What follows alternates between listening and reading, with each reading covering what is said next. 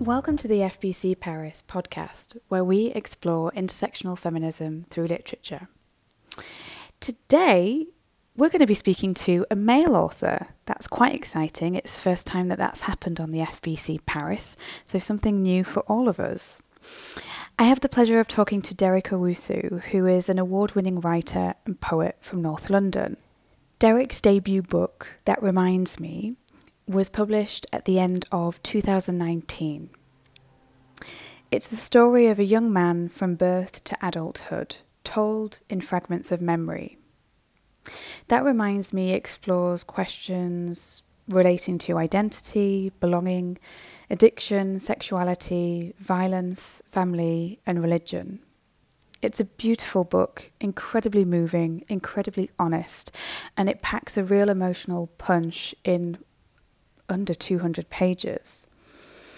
We do talk about mental health during the episode and addiction and trigger subjects. So if this is something that you think could be triggering, then maybe this isn't the episode for you. Otherwise, I hope you enjoy. Hi, Derek. Thank you Hello. for coming on the FBC Paris podcast. No worries, thanks for inviting me. You're actually the first male guest we've had. So, welcome and no pressure. um, so yeah, you're you're a brave one, that's for sure. Um, so we're going to be talking a little bit today about your debut novel. That reminds me, which is just over a year old now, right? Yes, that's right, yeah, yeah. Yeah. So About 13 months. yeah, happy belated birthday for November.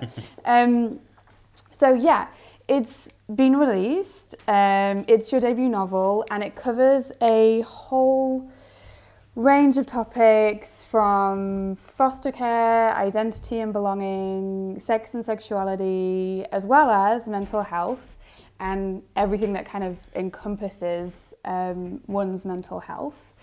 I thought it was worth mentioning that this is not a memoir, so I have the impression that there are pieces of, of your truth and your life and your experience, but this is about Kay. It's not Yes. like 100% memoir. Yep. Um, I also loved the format. It's I think it's been described as novel in verse, Yes, that's right. which gives it an incredibly like lyrical, rhythmic, poetic kind of feel, which is not something I read a lot, but absolutely loved it. Thank you. And final kind of informa- piece of information, congratulations because it won the Desmond Elliott Prize this year. It did, yes, thank you. That must have been a really nice feeling, I imagine. Yeah, it was, it was quite shocking actually. Yeah. Oh, was it not? Okay, so was it one of those things that you kind of like your agent submits and you just forget about it?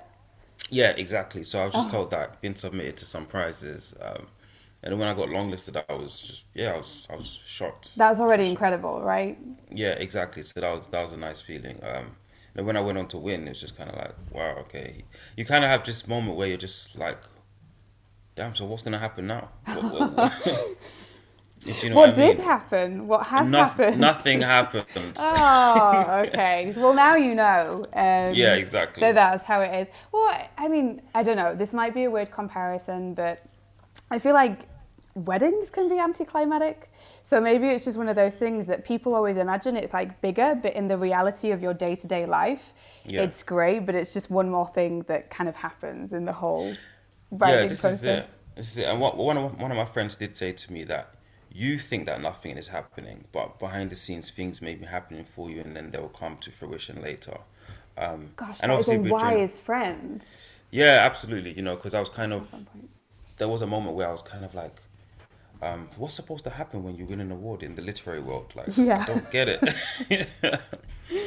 um, and he just kind of no gave me yeah those words. stuff. That well, that's re- I think that's really nice advice, and I think that rings quite true. I mean, I'm not a writer, and I've never won a writing award, but um, it seems to make a lot of sense, and it just feels comforting.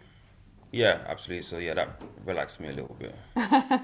Good. Well, yeah, because that's the other thing. It could like suddenly put a ton of pressure on you, and you're like, do do I have to do something now? Like, do I have to win an award every time I do some writing? Um, Okay, so That's how it feels, to be honest. oh no, no, sorry, I didn't want to add to any um, pressure that you may already be putting on yourself. Um, so it could be really useful for the listeners just if you could share a little bit with us about how how that reminds me came to be in the world. The idea, writing, publishing deal, go. Uh, sure, okay. I'll try and make this as brief as possible. Um, so I started writing the book um, in something called a recovery house, which is kind of like um, halfway between home and a mental health institution. I just had a, a, a breakdown and I'd been diagnosed with borderline personality disorder. Um, so I was there just kind of recovering. You know, they had nurses there and they give you your medication in the morning and, and stuff. Kind of like we see in, in the movies, but there was a lot more freedom to move around. Okay.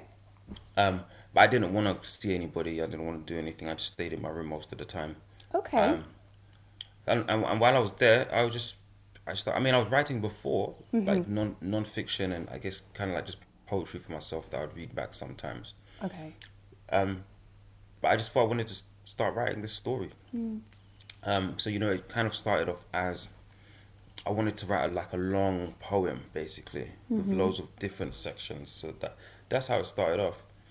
Um, and I was just really trying to, I guess, capture what I think would go into somebody developing BPD and then having a, a breakdown. You know, because the, the the disorder is not very well known. They doctors, psychologists, they don't really know much about it and the um, absolute causes. But one thing they do know is that it usually develops through trauma in childhood.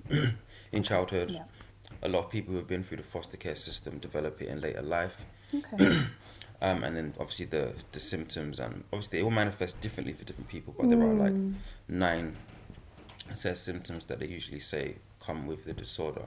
So I wanted to put all of those things in the book and really just try to understand. So in in in the novel, like the first seven years, because obviously as the I think it's a Jesuit truism, or something that the first give me the man for seven, give me the boy for seven years, I'll give you the man. okay.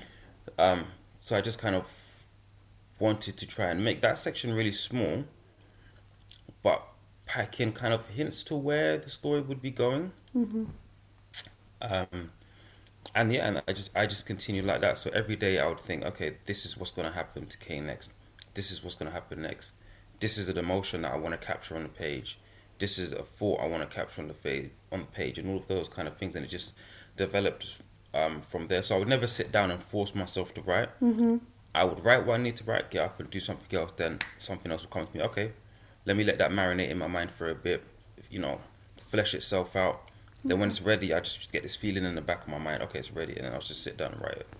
The the point where I got to a place that I was happy for it to be published as it was. I would say about a year and a half. Okay. Yeah. Um, It sounds like you're maybe not 100 like you still think they're you could it's like not 100% it's you, the way that you said the point where I was happy to pass it on to someone else and allow it to be published. Yeah, no, absolutely. Because you you'll you'll ne- you'll never be satisfied. Okay. Never ever be satisfied. You know, sometimes. So with with the hardback, um, I'm lucky I got the opportunity to do this. I read it through again, and I said to my editor, "You have to let me edit this again. Oh wow. You have to let me change some things, take some things out, change wording. You have to let me do it." Luckily, he said, "Fine." Nice. Um, so I edited it. I not only edited it, but I added new new sections to it. um, but luckily, he was just like, "Look, Derek, it's fine. We can add those to it. Don't worry about it." nice. Nice. That's the kind of agent So I'm much happier with the paperback than I am with the hardback. Ah, okay, yeah, because I have the paperback, so I don't know the differences. Oh Um, yes, But I guess I have the more thank God. complete version if you added bits to it, so I feel very grateful for that. um, and this is actually, you've signed a two book deal, of which that reminds me is the first uh, book with Merky Books, which is Stormzy's imprint, right? Yes, that's correct. Yeah. which yeah. feels quite cool because Stormzy is obviously a huge deal in the UK. Yeah, yeah, absolutely. Yeah, he's he's huge. It's it's um, yeah, it was, it was quite surreal actually, and you know, and just to meet him and stuff, it, it just felt like all of these things were just happening around me, and I was just I was just there to bear witness. Um, I felt like I couldn't really get involved with it. It was a strange feeling. Kind of Yeah. well, kind of like the machine was whirring around you, and you just Yeah, were kind of sat in a place at a particular time and signing what you needed to, and and all that Exactly. kind of stuff. Okay. Um, and Derek, if you don't mind me asking, obviously with the caveat that, as you've said yourself, that every kind of mental health experience is is unique and different. There isn't one unila- unilateral experience. But when you talk about borderline personality disorder, what are the kind of um, common uh, themes or kind of like the nine um, patterns of behavior that that helped help, for example, for for a diagnosis? So I think the main one that the doctors look for is a, a long string of like short and like turbulent relationships, Okay. um, and then there's the obvious fear of abandonment. Mm-hmm. Then there's self-destructive behaviors that can come in the form of binge drinking, drinking while driving, um, drugs, um, self-harm as well. Yeah. Um, I mean, obviously those are a form of self-harm. I mean, I mean things like cutting. Sorry. Mm, yeah, I know what you mean, but self harm in the way that it kind of comes up in the book. Yes. Uh, so physical kind of um, cutting. Yeah, yeah, exactly. Um, and then there's suicidal ideation. Okay. There's um, impulsive behaviors. Um, there's something called uh, splitting, so black and white thinking, where Okay. you're unable to see any grey areas of every any situations. People are either all good or all bad, Okay. Yeah. um, and you react based on that. And then there is um, just unstable emotions, heightened, intense emotions that you have. You feels like you have no control over. Okay. Um, that, there's two more, but those, those are the ones I can remember, like based on myself. Yeah. You frame each of the five sections. So there's five sections: awareness, reflection, change, construction, acceptance. And each of these five sections is preceded by a gorge, like a, a really nice illustration um, of a spider, and the spider's web becomes more intricate um, between the first and the, and the fifth section of the book. And there's also a very short kind of appeal or one sided conversation with um, Anansi, who I had to look up. Um, and I was told by the internet that Anansi is um, a well known figure within West African, uh, African American, and Caribbean folklore. Um, and he is basically the um, the kind of god of stories. He's a bit of a trickster. The reason for the spider is that he often takes the form of a spider. Um, I just wonder if you could maybe share a bit more about um, why you wanted to, uh, why you chose to include this detail, uh, this element of folk law culture, and and what's your personal history like? Is that something that you grew up kind of being told these stories? So yeah, I, I- I wanted to include Anansi because I, I needed something very immediate and I guess fulfilling for me to be in the book referencing Ghanaian culture. Yeah. And that was always going for me. That was always going to be Anansi the Spider. So at, at the beginning, he was actually a character um, Ah. in the book. Um, and then like, obviously I discussed with my editor, and he was like, you know, I think this would be better if he, is kind of a character in the book, but not like one that you can interact with. Yeah. Um, and it was like that first anyway because I wanted kind of Anansi to embody the culture that Kay is trying to reach. He's trying to reach out to this culture, Yeah. um, but also in the sense of his abandonment of Christianity. There needed to be, I guess, kind of like a parallel. So of course in Christianity they say the way to get through God is through Christ. My parallel I wanted to be in order for him to talk to Nyame, who is the sky god in the Ashanti culture, he had to go through Anansi. Okay. Um, and then obviously there's the whole kind of like you know you, you talk to God every night, every day, and there's the fear and the upset that comes from thinking that he, he she, they are not listening Yeah. to what it is you have to say. Yeah. And that was that was what I was trying to um, get going in the kind of like yeah those those passages. They're kind of like yeah like prayers to Anansi. Like this is what's happened to me, and again it's it's, it's a plea as well. You know, Yeah. kind of like can you hear my suffering? Like I'm suffering, and where where are you? Yeah, like a me? crying out kind of. Yeah. Yeah, absolutely that. Um, so yeah, one hundred percent. I wanted him to be um, um in there. Um, and yeah, I just I really just wanted to, I guess just you know just represent my you know my culture where it is I'm I'm, I'm coming from. Yeah. Yeah. Be- Um, bec- because for context, you you you yourself uh, went through like have a foster expe- a foster care experience, Yes. um, and I don't know if yours is the same as in the book, but um, in the book, Kay has a, a, I think what some would describe as a positive experience uh, because foster care can so often uh, we can hear the other side um, of that experience. But there was um, a cultural kind of uh, disjoint because the your, the Kay, sorry Kay's foster parents were white hmm and they lived in the countryside. So there was just this complete disconnect from the original kind of Ghanaian uh, culture. Yeah, I mean, so yeah, I, I'm the same. I was I was in foster care. Yeah, uh, okay. for for about seven seven eight years. Yeah. Um, my foster parents were white. Um, I wouldn't say. I mean, I had a like I like you actually said. You know, compared to a lot of other experiences, you know, my time in foster care, and so I wanted to portray Kay's time in foster care was was okay. You know, um, you read a lot of. I've read a lot of novels or stories, and it's just really, really sad the time that they have in foster care. But one thing I wanted to convey is that just because you have a okay time or good time in foster care, the fact you've been fostered in the first place Yes. is going to have a psychological impact on you as you grow older. Yeah, It's not always about how you're treated there; it's just the fact No. that it's actually happened. absolutely. And yeah, the, and the culture shock as well. You know, my my personal culture shock wasn't. I mean, it wasn't as as as, as bad as Kay's because obviously you, you're writing something that you want to, mm-hmm. I guess, resonate with people and and I guess kind of get them in their feelings. You Yeah, you mean? do So that really well.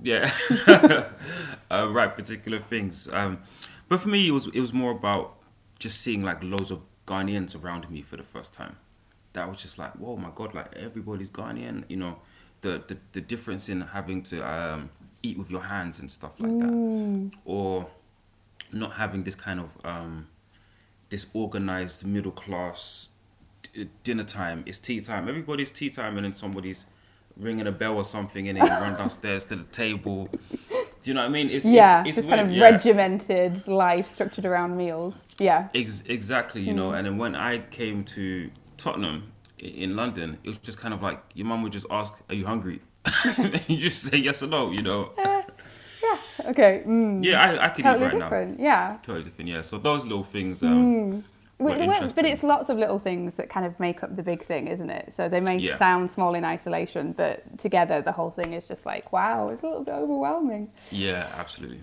Kay ends up going back to his actual, like, blood mother. Mm-hmm. Um, and it's another way that you've got your readers in the field because um, I don't know. I, I think when I was reading it, I just felt overwhelmingly that Kay didn't have a lot of um, kind of parental affection and role models, you could say, um, kind of positive older influences in his life.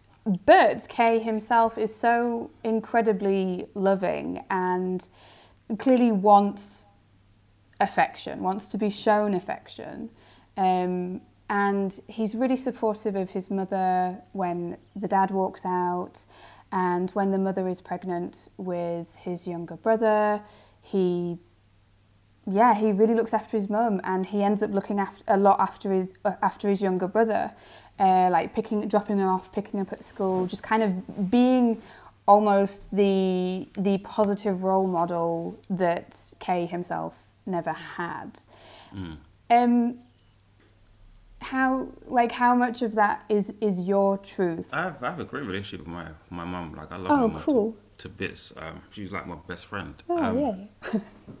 And um, in terms of my dad, we have, yeah, we have a working relationship. Yeah. Um, not it's not the same as my my mom's Mm. my mom's, but yeah, uh, me and my brother, we yeah, we went through some rough times at the beginning, um, but we're we're we're okay now. I think the way that I wrote Kay's relationship with his brother was almost like how I wished mine was with my brother.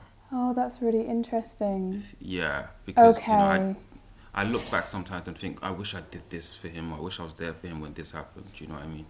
But you were going through your own stuff. I was, yeah, I was. Like you could, you had to be there for yourself as well. It's true, yeah. I mean, you. I mean, consciously I know this, but you still Of kind of course. feel like, damn, I wish I could have, you know. Um, How much of an age? What's the age difference between you and your brother? Eleven years. That's quite. That's quite big. It is quite Like big, you're different exactly. people, aren't you? Like you're an adult when he's just Yeah. kind of becoming a teenager, Yeah, yeah. and you know so so much more, and he probably didn't want to hear it. He didn't care. Yeah.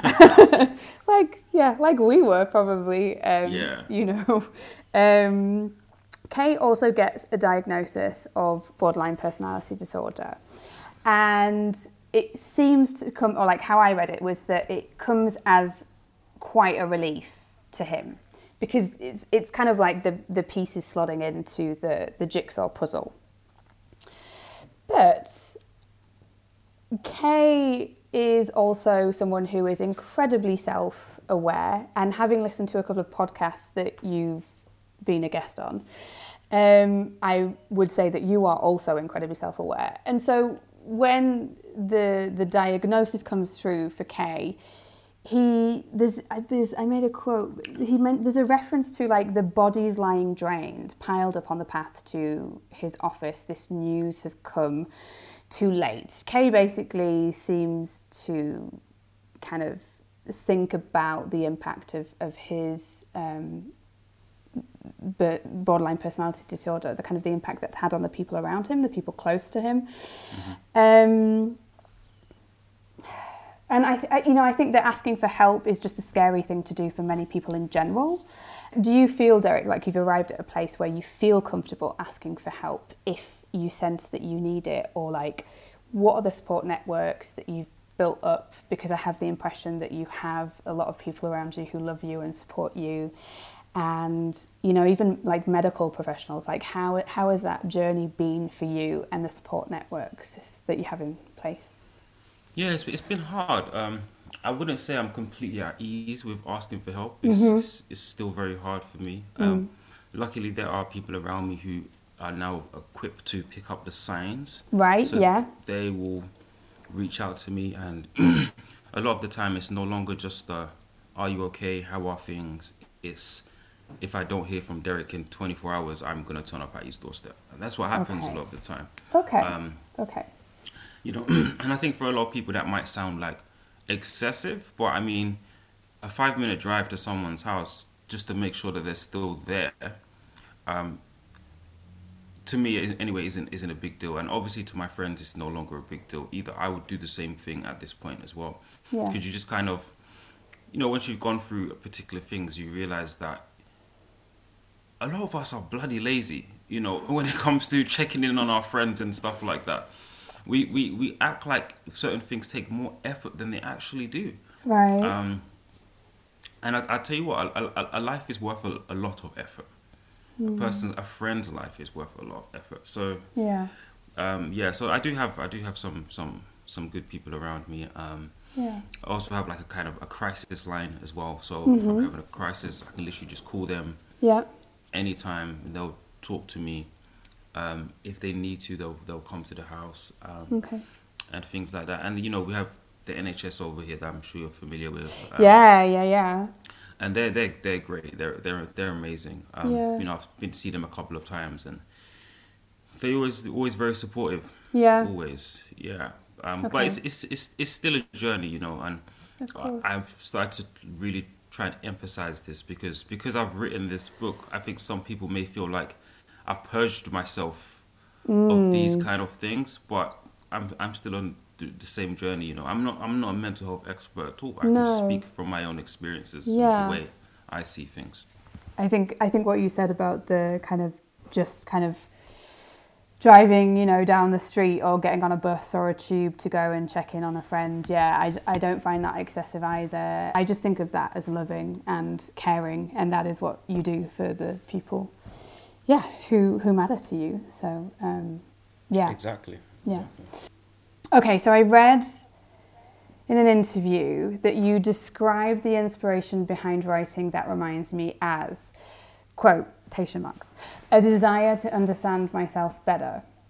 What would you say you know about yourself today or when the book was released um, that you didn't necessarily know before you started writing the book? That i'm never going to remember everything accurately ever. Um, okay. because I because I was trying to, I guess, take small elements, um, small moments from my life and then wrap kind of fiction around it. Mm. I realized that because I was really trying to hone in. Every time I went back to think about something, it would it would be different, okay. and I'll be I'll become confused as to what actually happened. right Um, that's one thing I learned. So yeah, just trying to, I guess, really try and understand the past. I feel like it's just Yeah. it's an impossible task to be honest with you. I don't think you can because it, it's just as soon as it's happened, once you recall it, it changes. yeah Um, so I kind of made peace with that because I was, I mean, I'm obsessed with memories and and how we think about the past, how the past affects us, you know, how we use it to shape our futures. I'm really uh, uh, obsessed with that, and false memories especially mm. Really um really interest me, and you know how they can they can come about. So yeah, I think that's that would happen. I I don't feel like um I understand myself better. I feel like after writing the book, I- I know after writing the book, I had a better understanding of what people around me potentially had to go through, because when I was trying to write those verses that capture not just what's happening with Kay, but how he's affecting other people, I had to think to myself, I wonder how I'm affecting other people. You know, I wonder how this person's uh, this person feels or that person feels. You know, and what I ended up doing is that I tried to contact a lot of people who, because again, one of the things with BPD is that if you feel someone's going to abandon you or you feel a slight or you've misunderstood something, you panic and you cut them off. So there was a lot of people who were like good friends of mine. Something's happened, or I've in my mind I think they've said or done something rude to me or something, Yeah. and I just say I, I- can't talk to you anymore, and I just stopped talking to them. So I reached out to a couple of those people and I just apologized and I said, look, I'm, I apologize. I think this is what's going on with me. Some of them came back and said, I knew something was wrong with you because this, this doesn't make any sense. Why yeah, did you? it wasn't you. It was so out of character. yeah, it was like Yeah. so out of character. Um, Mm. But they're like, but I just didn't want to intrude. I didn't want to say anything. Um, oh yeah, yeah. Which I can understand too. I think that's such a Mm. nice response that they let you come to the realization yourself, and when you reached out, they were just like, oh, you know, they obviously appreciated that gesture so much. Yeah, absolutely. You know. Um, yeah. And so a couple of them, like, I'm with we're friends again now. You know. Oh, I love So- that. When you were writing the book, or when you're kind of even coming on a podcast, or just having to talk about, you know, mental health, um, or write about self harm or suicidal feelings and thoughts, how how do you protect you? How do you make sure that you're okay, you're not triggered? Um, you know, I think just being triggered is just gonna be it's just part of it. And of course, I mean, I'm human. I'm going through this. I I get triggered. You know, there's times where I'll go home and I'll literally just sit at my table and I'm just thinking about something somebody's told me or something that I've read and um, but I just have to deal with it. I just have to. And that's not me saying that everybody has to just deal with it if they're Sure. triggered. Absolutely not. But that's just me. I just feel like I've decided to do this. I've decided on this career path. You know, I want to be able to talk so other people will talk. I want to be able to have conversations with people where they can tell me what they want. I don't want to uh, be someone come up to me and start talking to me about what they're going through. I can help them, but I just say to them, please, uh, you're triggering me right now. Yeah. I'd rather just take that, be triggered and give them something that could potentially help them. You okay. know, yeah. Well, that's just my personal um, yeah.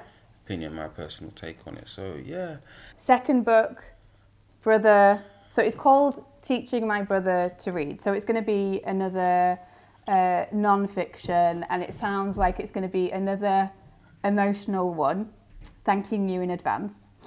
Um, can, but can we hear a little bit more about that? Um, what what exactly is teaching my brother to read, and is there money involved? Because there Yes. may be. um, I wanted to get my brother into reading. I really wanted him to We love that.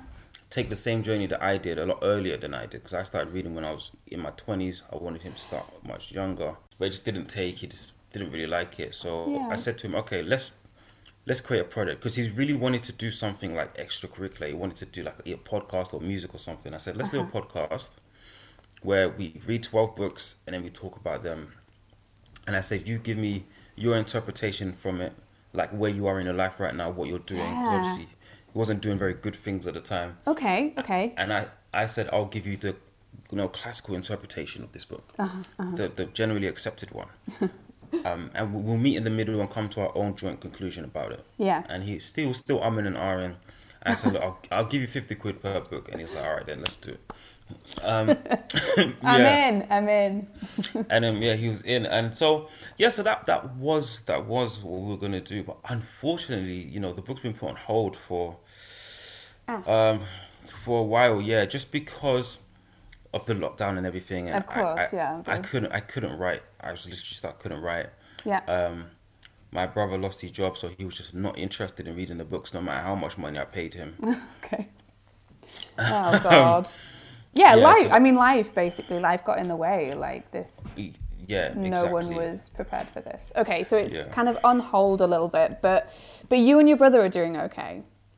Yeah, yeah, we're, we're we're doing good now. Yeah, we're we're on very good terms. You know, I'm always checking in on him. He's always checking in on me. So, no, no, it's it's it's great. I mean, even if the project doesn't doesn't happen the way I Mm. wanted it to, the relationship with my brother is it's been developed anyway. Okay, that is kind of the most important. As much as I would love to read, Yeah. teaching my brother to read, it's good that you two are more solid. Have you Mhm. been able to read this year? I know it's been complicated for some people for obvious reasons. Um, do you have any recommendations for for the FBC? Um, I have been able to read a little bit. Good, um, cool. I've been reading a lot of poetry. Um, uh, recommendations, I would say, yeah, so a poetry collection called Breadfruit by Malika Booker, and another one called Pepper Seed, um, which are great. Then there's Poor by Caleb Femi, yeah, which is uh, another great collection. Um, in terms of what I've not released this year, but An American Marriage, I read that this year. oh yeah, Um, Tayari Jones, yeah. great novel. Did you like? Okay, you loved it. Yeah, I loved it. I loved it. Um, I read that back to back with "If Beale Street Could Talk" by James Baldwin. Oh my gosh, I so want to read that. Have you watched the movie? I couldn't. I read the book. Yeah, I started the movie, and I just movie. thought I couldn't watch it. Oh really? Like just No. too much.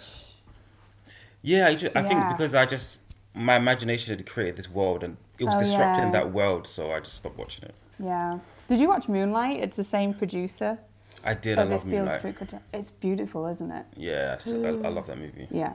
Well, thank you so much for your time, Derek. Um, Thank you. It's been really nice to chat um, and to hear more about this fantastic book, um, and just really excited to see what happens next for you. Thank you. Thank you very much for inviting me. Yeah, of course. Thanks for listening to the episode, and thanks once again to Derek for being so generous with his time. Head to the show notes to find links uh, to buy That Reminds Me, as well as other books mentioned during our discussion. I'd also like to point out that you can find a link to Calm, one of the resources that Derek mentioned during our chat. Take care of yourselves. See you soon. Bye.